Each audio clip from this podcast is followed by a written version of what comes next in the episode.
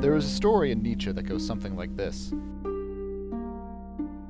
There once was a wise spiritual master who was the ruler of a small but prosperous domain and who was known for his selfless devotion to his people.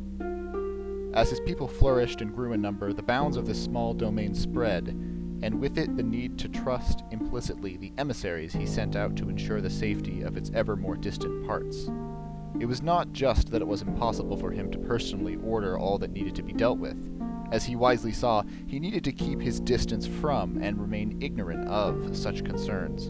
And so he nurtured and trained carefully his emissaries, in order that they could be trusted.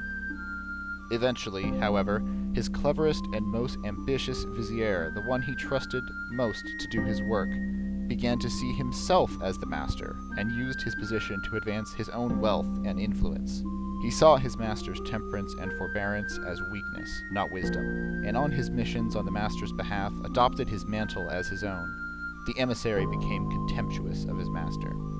And so it came about that the master was usurped, the people were duped, the domain became a tyranny, and eventually collapsed in ruin.